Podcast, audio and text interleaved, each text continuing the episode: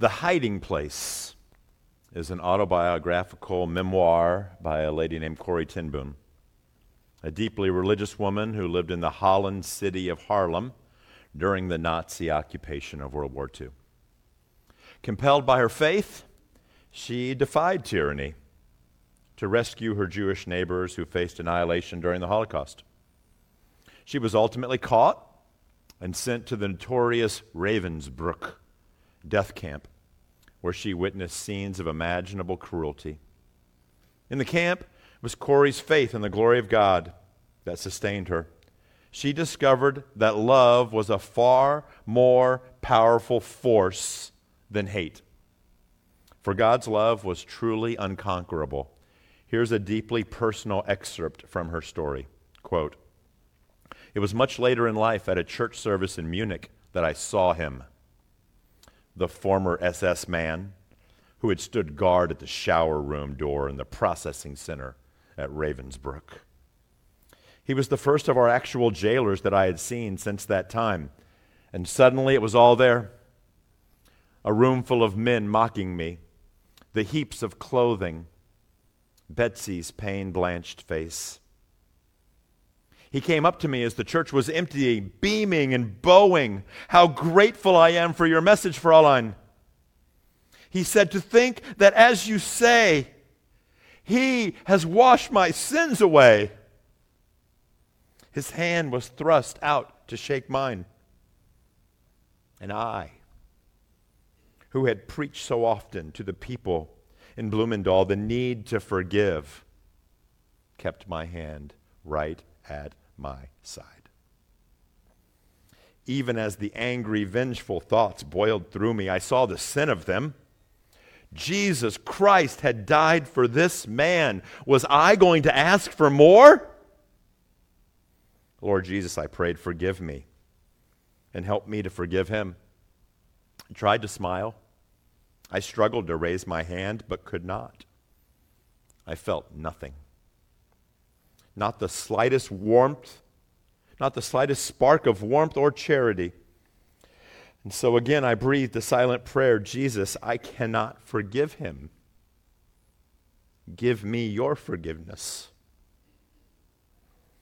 As I took his hand, the most incredible thing happened. From my shoulder, along my arm, and through my hand, a current seemed to pass from me to him, while into my heart sprang a love for this stranger that almost overwhelmed me.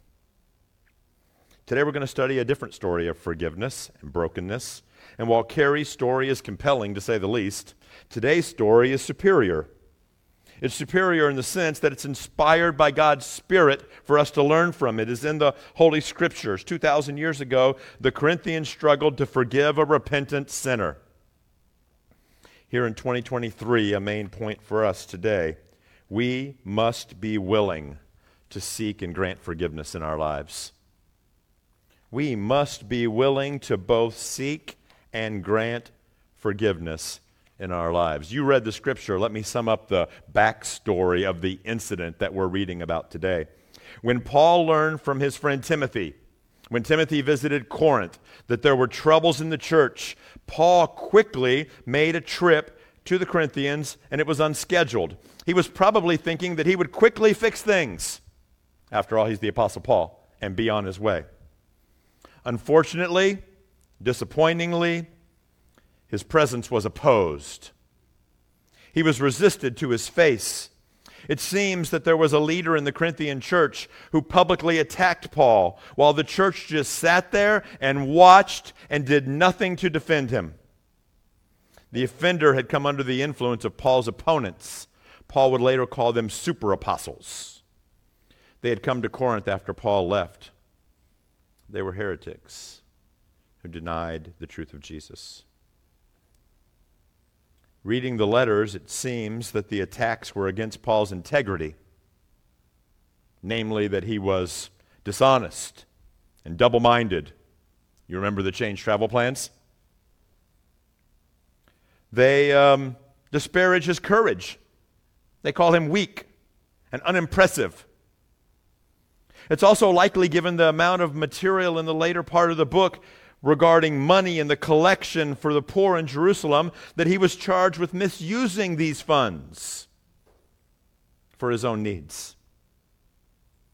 In addition to this, in cases like this, you can just probably imagine the criticisms, not so subtle comments about his general life and ministry. That's how the mudslinging is done. Yes? You have lived this as well. In the face of this difficult and unexpected assault, and seemingly without the support of the church, Paul was shaken and upset, and so he decides to leave Corinth for the time being. And in the aftermath of this exchange, Paul writes the letter we have, don't have a copy of today, the severe letter, the painful letter.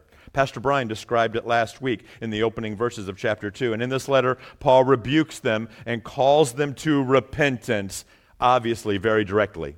He calls it the severe letter and the painful letter. Praise God. God's word, as always, does its sanctifying work. And Paul relates letter, later in 2 Corinthians chapter 7 these words For even if I made you grieve with my letter, I don't regret it. I did regret it, for I see that the letter grieved you, but only for a little while. But as it is, I rejoice not because you were grieved, but because you were grieved into repenting. For you felt a godly grief so that you suffered no loss through us. Godly grief produces a repentance that leads to salvation with no regrets. But worldly grief just produces death. For see what earnestness this godly grief has produced in you but also what earnestness to clear yourselves, what indignation, what fear, what longing, what zeal, what punishment. At every point, you proved yourselves innocent in the matter. So, although I wrote to you, it was not for the sake of the one who did the wrong, nor for the sake of the one who suffered the wrong, but in order that your earnestness for us might be revealed to you in the sight of God. Therefore, we are comforted. What a beautiful passage. What do we learn here? Praise the Lord, the majority of the Corinthians repented and began to support Paul again. And though it does not exactly say what they did with the offender, it is obvious, it is obvious that the Corinthians put him out of the fellowship of the church. Because in our passage today, Paul is encouraging them to restore him. This was, seems to be a practice of the early church. It's consistent with a letter uh, that we studied last year, 1 Corinthians, last summer. I'm sure you remember this passage chapter 5, it is actually reported that there is sexual immorality among you. You are arrogant. Shouldn't you rather mourn? I've underlined, uh, you probably can't, uh, sorry, that's a little small font. I didn't look at that beforehand, but I'm reading it for you. The parts I've underlined here. Let him who has done this be removed from among you.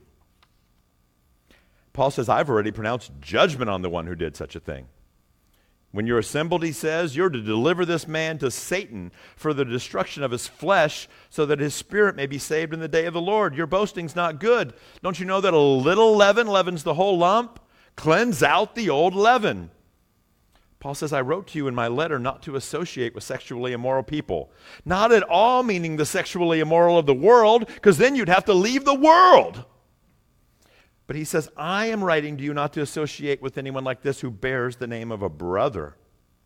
If he's guilty of sexual immorality or greed, not even to eat with such a one. For what do I have to do with judging outsiders? Underlined, is it not those inside the church whom you should judge? God judges the outsiders.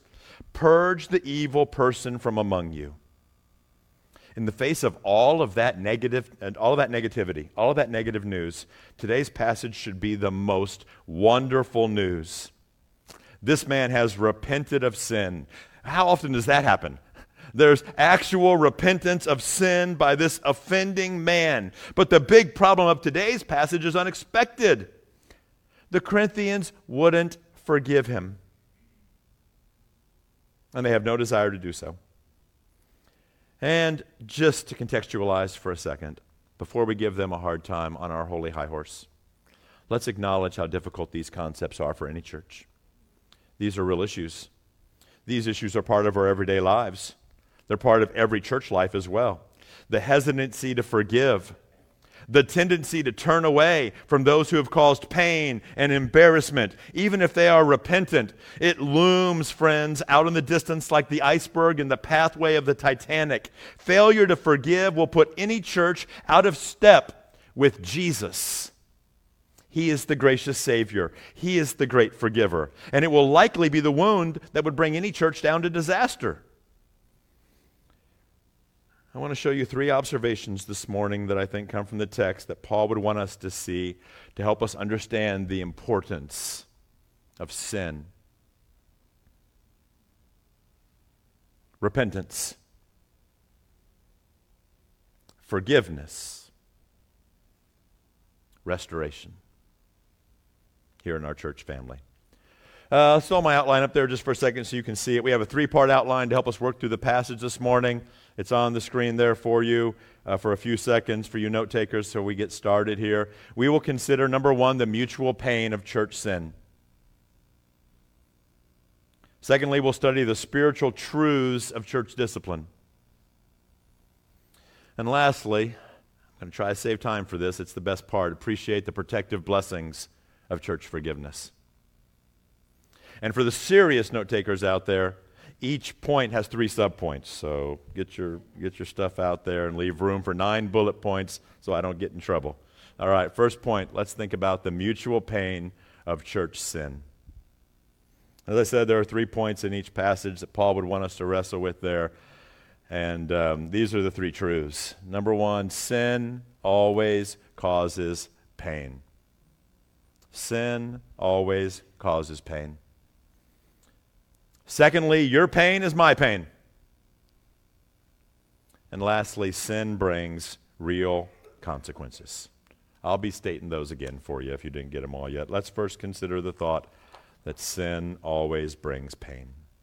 Sin always brings pain.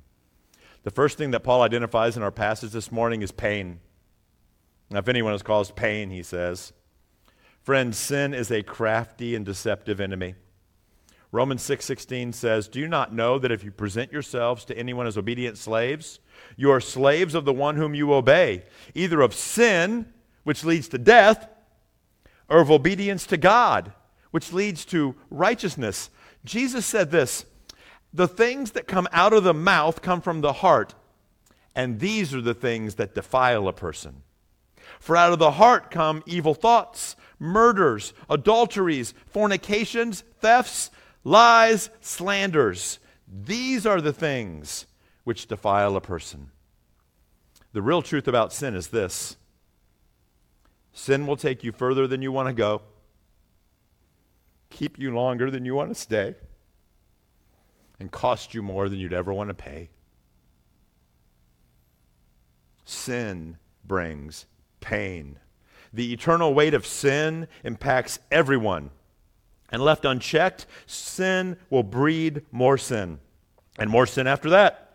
Sin is a liar that promises pleasure, but it is only at God's right hand that there are pleasures that last forevermore.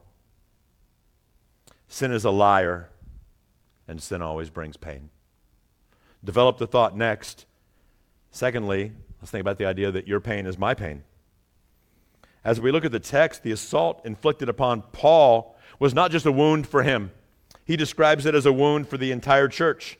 He says, Now, if anyone has caused pain, he's not caused it to me, but in some measure, not to put it too severely, to all of you. We learn here that Paul had this view of personal pain that related to the whole church.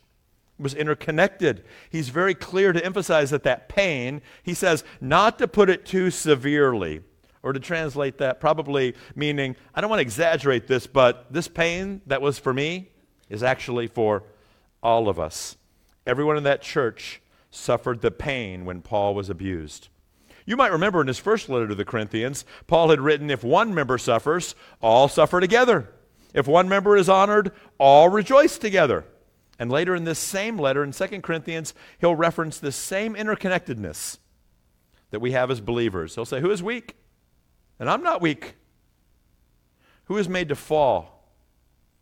And I'm not indignant. Can you see this? Paul is communicating the sincere spiritual unity among all of those who are true believers, all of those who name the name of Christ. For Paul, and friends, we should think deeply about this. The church was not a secular club offering trial memberships, just trying to ramp up the membership numbers. It's not an organization who happens to have a catchy tagline Body of Christ. The church is a community, a family of brothers and sisters with radically interconnected relationships. Relationships that the writer of Hebrews celebrates in chapter 12 using language that is so lofty. But you have come to Mount Zion, to the city of the living God, the heavenly Jerusalem, and to innumerable angels in festal gathering and to the assembly of the firstborn who are enrolled in heaven, and to God, the judge of all, and to the spirits of the righteous made perfect, and to Jesus, the mediator of a new covenant, and to the sprinkled blood that speaks a better word than the blood of Abel. No, friends, the church is not just another earthly organization. The church is God's eternal community based on deeply spiritual connections and relationships. And we don't think about it as clearly as we should. Pastor Kent Hughes wrote what I would call a fairly direct observation about this, being a little sarcastic here, in his commentary on 2 Corinthians. He wrote, Paul would never have countenanced the free riding ecclesiastical hitchhikers of today, much less the McChurch consumers who attend one church for the preaching, send their children to a second group for the youth group, and participate in another church's small groups People who live without commitment, without accountability, without discipline, and most importantly, without the Lord's table. For Paul, the church was central to Christian existence. He could never conceive of Christians living apart from their local church. He envisioned that Christians would live in such sincere and close relationships that the pain of one would be felt by everyone else. My notes aren't here, 10 years ago, I made this, this is not my notes. 10 years ago, I comp- began to be compelled by this doctrine to the point that I'm like, I need my best friends in the church. I need my mentors in the church. I need the people that I speak to in the church. This is the hub and core of my earthly life. Now, I know the universal church is bigger than the local church, but this is us. I think the church today needs to take back the seriousness of the doctrine of the church live out the theological picture of the body of Christ better than we have in the past. We have to repent of our apathy, our indifference towards praying for the church, participating in the services and ministries of the church, supporting the ministries and missions of the church with our resources. These are not just options and consumeristic choices, these are Bible imperatives, these are commands. Third thought about this from Paul is that sin's mutual pain is that sin brings real consequences. If you choose to ignore this truth, there are real consequences. I do not have time to discuss the specific nature in totality of sin's devastating curse on humanity as a whole. But the curse is there, and the hurts are real. But today we only have time to look at the consequences of sin on the man in Corinth who opposed Paul, because it's in our text. Look at the words used by Paul punishment, overwhelmed by excessive sorrow. This man is described as needing forgiveness, being without comfort, and not sure of experiencing love. He's broken, alone, he's isolated. That is the curse of sin in the world. Men professing to become men professing to be wise becoming fools. Worshippers exchanging the worship of the eternal God for the idolatry of dead dumb idols. Friends, don't believe for a moment that you can play around with sin and not get hurt. James 1 14 and 15 makes the point so directly. Each person is tempted when he's lured and enticed by his own desires. Then desire, when it has conceived, gives birth to sin. And sin, when it's fully done, fully grown, brings forth death. Consider those verbs lured and enticed. These are hunting and fishing terms in the original language. It all looks good, everything's going fine, until bang! You thought you were enjoying the pleasures of sin, but in reality, you were being catfished, baited, tricked, tricked into pain, suffering, addiction, and eventually death. It is these truths, the truths of sin, sin's pain, sin's consequences, and its interconnectedness in the body of Christ that brings us to the second point that Paul wants to make, the more positive point. But, friends, the good news gets better contrasted with the bad news, and Paul makes that point clear to us. In verses 6 through 8, Paul wants us now to look at how sin, pain, and our fellowship together can be remedied. Let's study together the truths, the spiritual truths of church discipline. Brief parenthesis here, okay? Just a pause from the text. Before we move on to our subpoints about the spiritual truths of church discipline, we need to make sure that everyone knows and has a basic understanding of what church discipline is. So let's quickly look at one passage uh, and, um, and, and think about church discipline, and I'll describe the process of church discipline a little bit so we can understand what's occurring in this passage. The primary passage in the Bible about church discipline is found in the Gospel of Matthew, chapter 18. And Matthew records the words of Jesus. I'll read them for you here. If your brother sins against you, go and tell him his fault between you and him alone. If he listens to you, you've gained your brother. If he does not listen, take one or two others along with you, that every charge may be established by the evidence of two or three witnesses. If he refuses to listen to them, tell it to the church. And if he refuses to listen even to the church, let him be to you as a Gentile and a tax collector. For the sake of time, we can only look at this passage, but I want to make the point to you that there are other passages in the New Testament that describe this concept of church discipline. 1 Corinthians 5, we read before, Galatians 6, Ephesians 5, 1 Thessalonians 5, 2 Thessalonians 3, 1 Timothy 5, 2 Timothy 3, and Titus 3 as well. We don't have time to look at them all, but I want you to know this is not just a scriptural one off or a one time mention. I want you to know this is, I'm choosing one passage for the sake of time. The next slide summarizes what we might call the steps of church discipline for us to consider. It might surprise you to see self discipline at the top of the list. But I'm including it to remind ourselves that this is one of the fruits of the Spirit. And we all are always involved in some form of church discipline. We should not fight against this. In fact, Paul told Timothy, discipline yourself for the purpose of godliness. For while bodily training is of some value, godliness is of value in every way, as it holds the promise of the present life and also for the life to come. Parents are told to raise their children in the discipline and instruction of the Lord. Listen to this, friends. Discipline in the Christian's life is a normal and necessary ingredient. We should not fight against this God given help to godliness.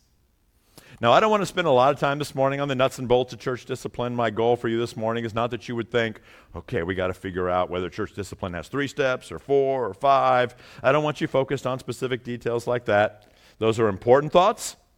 I will tell you that as a leadership team and as a pastoral team, when we're in situations like that, we do think very specifically. We are very careful to try to follow the Lord accurately and carefully in situations like that. But this morning, I want to focus on the spiritual truths that are behind the process of church discipline. They reflect to our passage better today.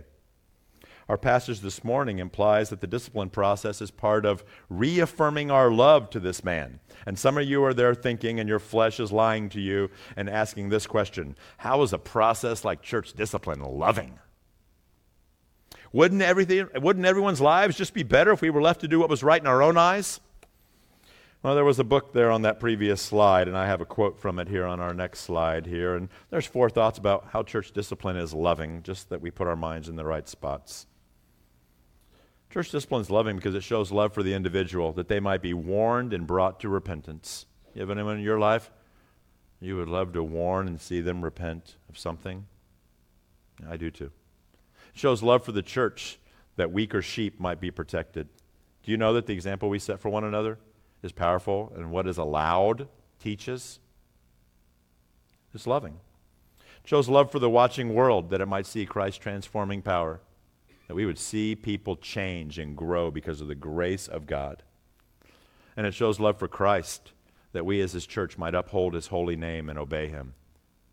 So when we think of it from our standpoint, it doesn't feel loving at all, but when you think about it through the lens of God's teaching, you see, it's very, very loving. You see, it's because of our sinfulness we need to be reminded of these simple but profound spiritual realities. They form both the motivation and the processes in any kind of discipline process. So let's look now at the spiritual truths of church discipline. They're up here on the screen for you. They're profound, right? You're either in or you're out. Repentance keeps you in, and forgiveness is ideal. I did not go to my thesaurus uh, for those three points. Let's look at the first thought. You're either in or you're out. They are simple truths, but sometimes the simplest truths are the most profound truths. And before you check out now and say, yes, that's obvious, listen carefully. This might be the most important thing I'm going to say to you today. You're either in or you're out. I'm trying to summarize the gospel words of Jesus to you. Jesus said there are only two ways the narrow way that leads to life, or the broad way that leads to destruction. Jesus said, You're either a child of your father, the devil, or you're a child of God, the heavenly Father. Jesus said, You're one of the sheep, or you're one of the goats. Jesus said, You are lost, or you are found, a dead or alive, a friend of God, or an enemy of God. Either your sins are forgiven, or you remain in your sins. From the beginning, there was only the seed of the woman and the seed of the serpent. One of the most powerful images uh, is, that we can see in the scripture is the difference between light and darkness. Colossians 1 13 through 14 says, God has delivered us from the domain of darkness and transferred us into the kingdom of his Son, in whom we have redemption, the forgiveness of sins. This truth the truth of Jesus, the Son of God, conceived by the Holy Spirit, born in Bethlehem, raised in Nazareth, living a sinless life and teaching the truths of the kingdom of God is the most important truth that anyone could ever know. This truth, the truth of Jesus, the Son of David, is the most satisfying truth of love and forgiveness that we're all searching for.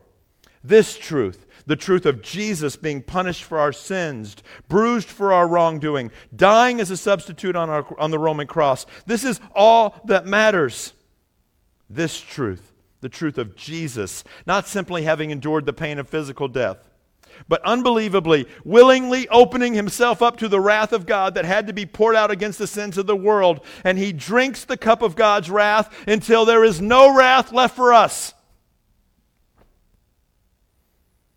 This Jesus, crucified, buried, but not defeated. This Jesus, raised back to the dead, raised back from the dead to life, resurrected by the power of the Holy Spirit, now rules and reigns in heaven and calls us through his word Whosoever believes in me shall be saved. You're either in or you're out. Can I tell you a secret that shouldn't be a secret? And God wants you in. We all have physical life, thanks to our human parents. But because of sin, we're all born out, disconnected from God, needing a second birth. This is why Jesus used this metaphor. You must be born again. And I say to you this morning if you have not yet believed in Jesus, he who believes in the Son has life. But whoever does not believe in the Son does not have life. But the wrath of God remains on him. Believe in Jesus today. Come out of darkness into this glorious light. What I've just described to you is the spiritual reality behind the concept of church discipline. And you're asking, what does that have to do with the passage this morning, and how does it play out in the life of the man who offended Paul? There is a general relationship between someone's inclusion in a local church and their true spiritual condition. Think about it. This man in 2 Corinthians had been put out.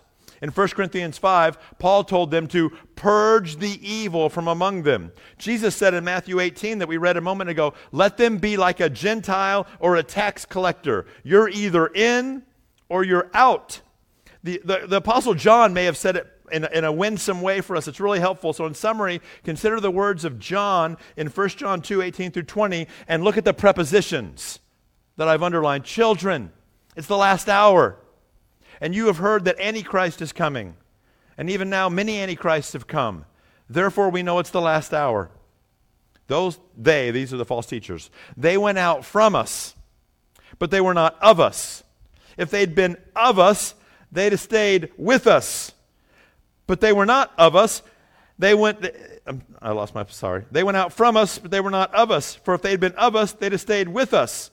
But they went out that it might be plain that they are not of us. Can you feel the prepositions? But you have been anointed by the Holy One, and you all have knowledge. John teaches what Jesus does and what Paul does. He connects inclusion and acceptance by a local church family to inclusion in the universal church. And this leads us to our next simple spiritual truth repentance keeps you in. Repentance keeps you in.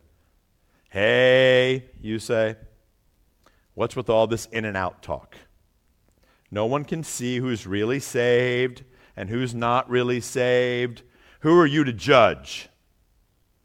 Now, in fairness, I know the objection, I'm raising it, and there's some truth to that.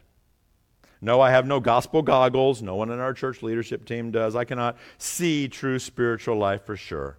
But I think that's why this church test is so simple, so easy. Let's be clear here to, to address that objection. We are all sinners. No one should be, or ever should be, disciplined from church membership on the basis of sin. Any sin. Yes, some sins seem bigger than others. Yes, sins are more messy, some. Some sins have more earthly consequences than others. Yes, some situations are more difficult to work through. But let's be clear you're only ever disciplined for unrepentance. Unrepentance. Look again at Matthew chapter 18, same passage, but now I've underlined a few important things for you to consider. If your brother sins against you, go tell him your fault between you and him. If he listens to you, you've gained your brother. If he doesn't listen, take one or two others with you, that every charge may establish, be established by the evidence of two or three witnesses. If he refuses to listen to them, tell to the church. If he refuses to listen, even to the church, let him be to you as a Gentile and a tax collector.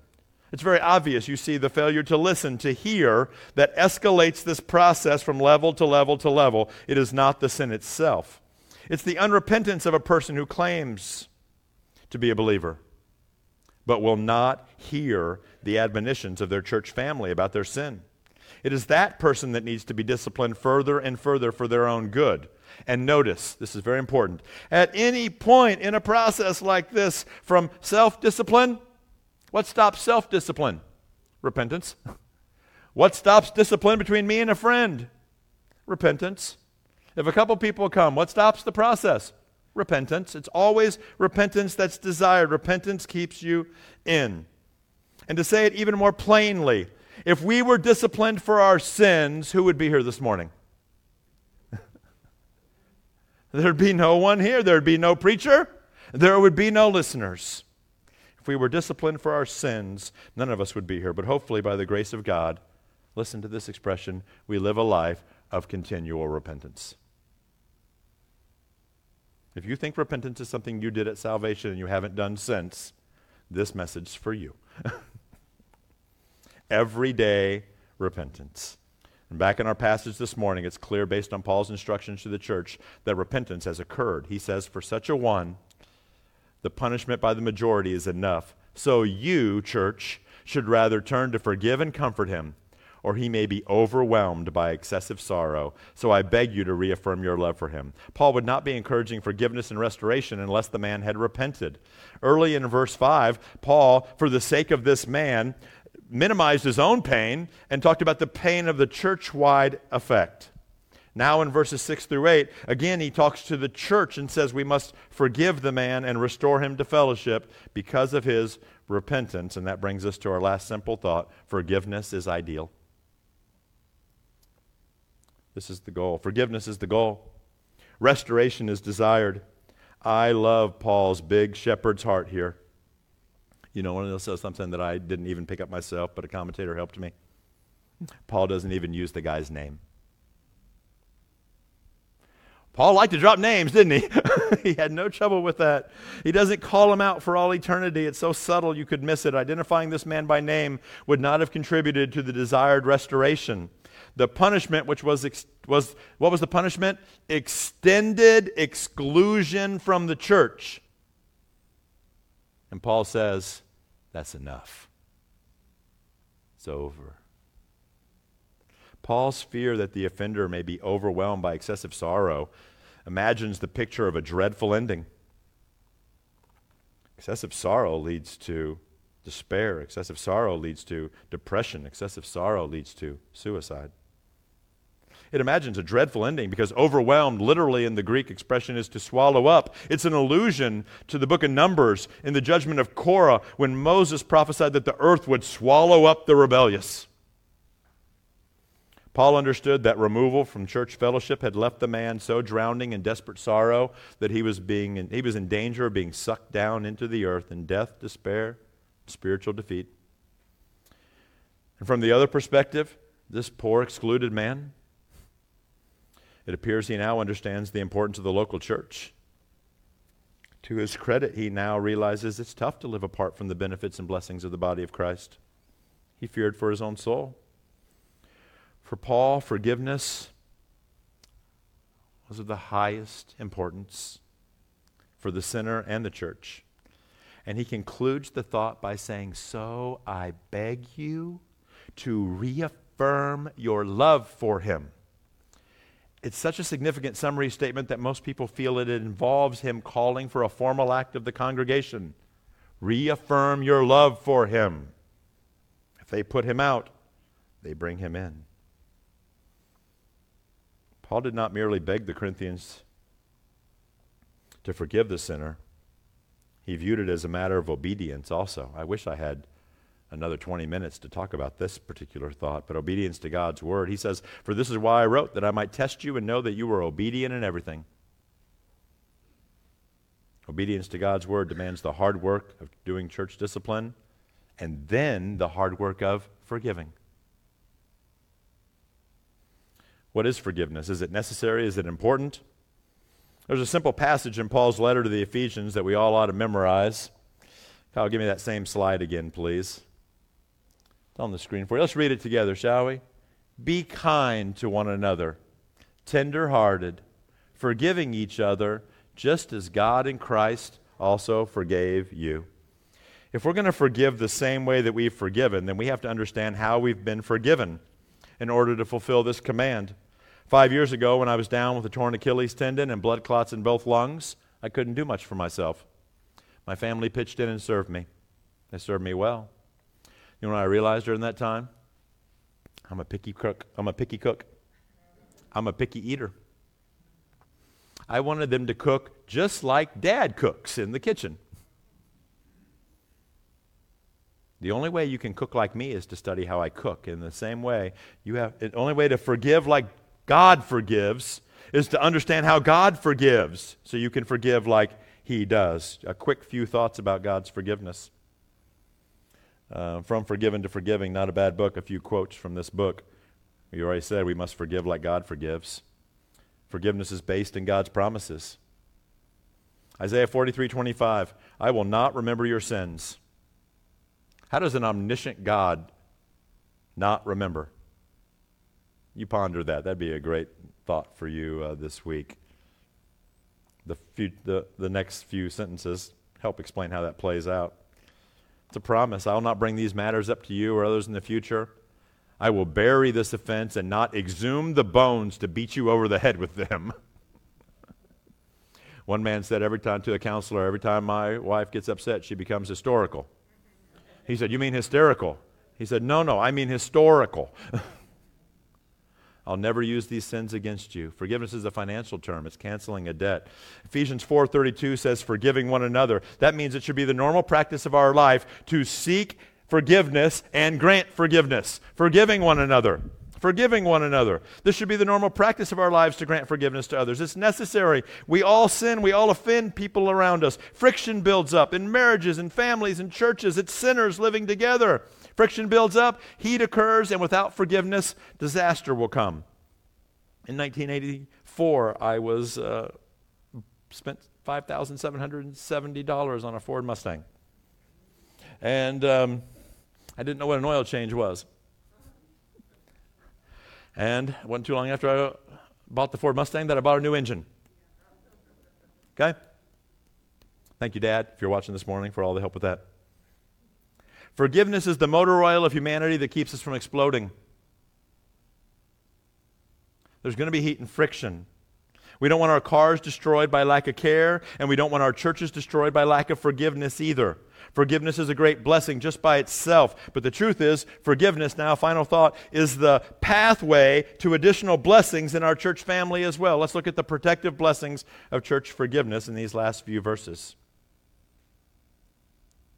The first blessing of church forgiveness is the assurance of salvation you receive from being a part of your church family.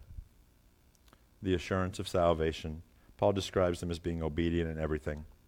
This is going to go pretty quickly, but I wish I had more time. This is, says 16 seconds. I'm keeping you like three minutes over, but I'm on my last page. Have you ever considered what it means that you're in? Not just in Christ, but that you're in here at Heather Hills?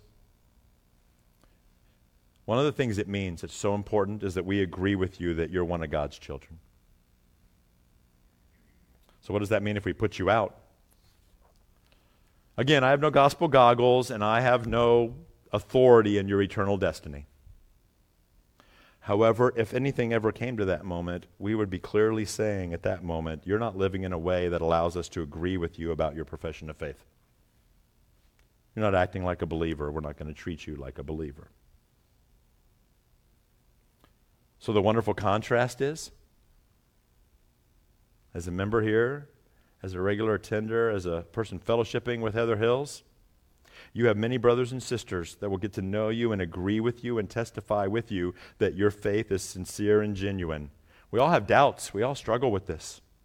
But it's not just you on your own. You have the validation of others who have the same spirit.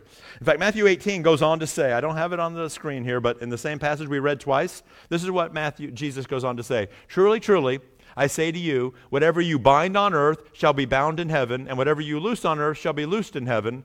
Again, I say to you, if two of you agree on earth about anything they ask, it will be done for them by my Father in heaven. Friends, these are not just two random people praying about random things. two or three, two, two or three. Uh, in the con- uh, these are people considering the issue of whether people are in or out. I encourage you enjoy the blessing the protective blessing of the assurance of your salvation affirmed by your covenant with friends and brothers here at Heather Hills. This is important. Number two, we see the presence of Christ. Paul says, If I've done any of this, it's been for your sake in the presence of Christ. How beautiful to have the presence of Christ. What does it mean, though?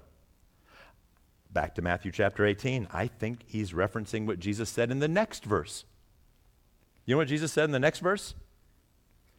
For where two or three are gathered in my name, there am I in the midst of them. Jesus promises the blessing of his presence when we are together dealing with sin, repentance, and forgiveness. Why would that be needed?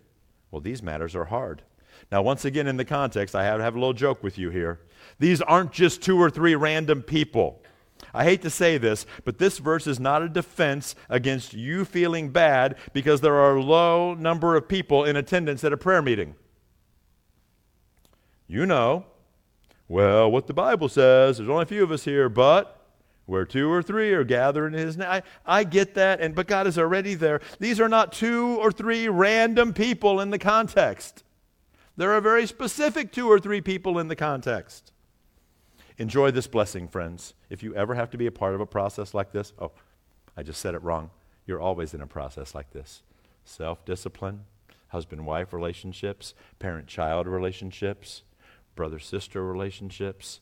Discipline is just a part of life. Know this God said, where two or three are gathered, I am with you. If you will love one another like that. What a great God that lives in us that we could worship him and love one another that way. What a blessing. And lastly, protection from Satan. That we would not be outwitted by Satan, for we are not ignorant of his designs or his schemes. The last blessing is the protection from Satan. There is a real spiritual battle in the cosmos, and we are in the crosshairs. When Israel was attacked, of course, I think, should Brian go? I also thought, Oh, yeah, I was there a year ago. I was on a bus, right? I was on the tour bus. That could have been me and my wife and my kids, and my vigilance goes up a little bit for a minute. And friends, spiritually, we need to have that kind of vigilance because this passage says that Satan is scheming against us. He is plotting our downfall. Praise the Lord, the scripture instructs us about his schemes. And Paul will make this point again in chapter 11. He will write this I'm afraid, he's writing to the same people, same letter. I'm afraid that in the same way the serpent deceived Eve by his cunning, your thoughts will be led away from the sincere and pure devotion to Christ. Friends, Satan may come as a roaring lion looking to devour you openly. Satan might come disguised as an angel of light. Satan may even come in the voice of someone like the Apostle Peter that Jesus had to say, Get behind me. But I can tell you this how do you recognize Satan? However, Satan comes, whenever he comes, he comes to deny Christ. It's to pollute and dilute Christ. How do you fight Satan's schemes? You retain a sincere and pure devotion to Christ. That's the starting point. Why is that true? Because it's all connected to Jesus, and Jesus himself said, I'll build my church. That's you and me. And the gates of hell will not prevail against it. Just a couple of thoughts in closing here as I invite the praise team back to the platform for our closing song. There's so much to take away here, and I feel like I've been applying this text all the way through. So, but I do want to make two points and then have us do a quick closing exercise together as they're coming. Number one, boy, if you're out, God has a plan where you don't have to continually compete for your place in the world. Thank you, Kyle. I didn't mark those. I apologize. God has a plan where you don't have to continually compete for your place in the world. All you have to do is repent and believe in Jesus for forgiveness. What a sweet and restful blessing. In Christ and in church. In one sense, they're exactly the same. In Christ, in the church, there is rest and blessing. You don't have to keep fighting. You are here. We love you. We love one another. God loves you. So simple, so profound. Number two, everybody sins. Next slide, Kyle. Everybody sins. But the hypocrisy of silently denying our sinfulness. How do you silently deny your sinfulness? By never repenting, by never expressing and asking and granting forgiveness. You silently deny your sinfulness, it leads to self deception and isolation. You should be an everyday repenter you could find the joy of the Lord in the fellowship of the saints, an everyday repenter. With that in mind, if you'll stand with me uh, in closing, think about this question When was the last time you said these words? I'm sorry. I did what was wrong. I shouldn't have done that. Please forgive me. When was the last time those words came out of your mouth? Husbands and wives, has it really been that la- has it really been that long since you sinned against one another? Has it been that long? I doubt it. You're sinners. I'm sinner. Parents and kids, has it really been that long that those words escaped your mouth? Shouldn't be that long. So let's stand and practice together. Kyle, I need that slide back. Let's just let's just hear these words in our mouths, shall we? We're not directing them at anybody in particular. I'm sorry that was wrong. I shouldn't have done that. Please forgive me. See, that wasn't so hard. If we confess our sins, God is faithful and just to forgive our sins and cleanse us from all unrighteousness. God bless you all. Amen.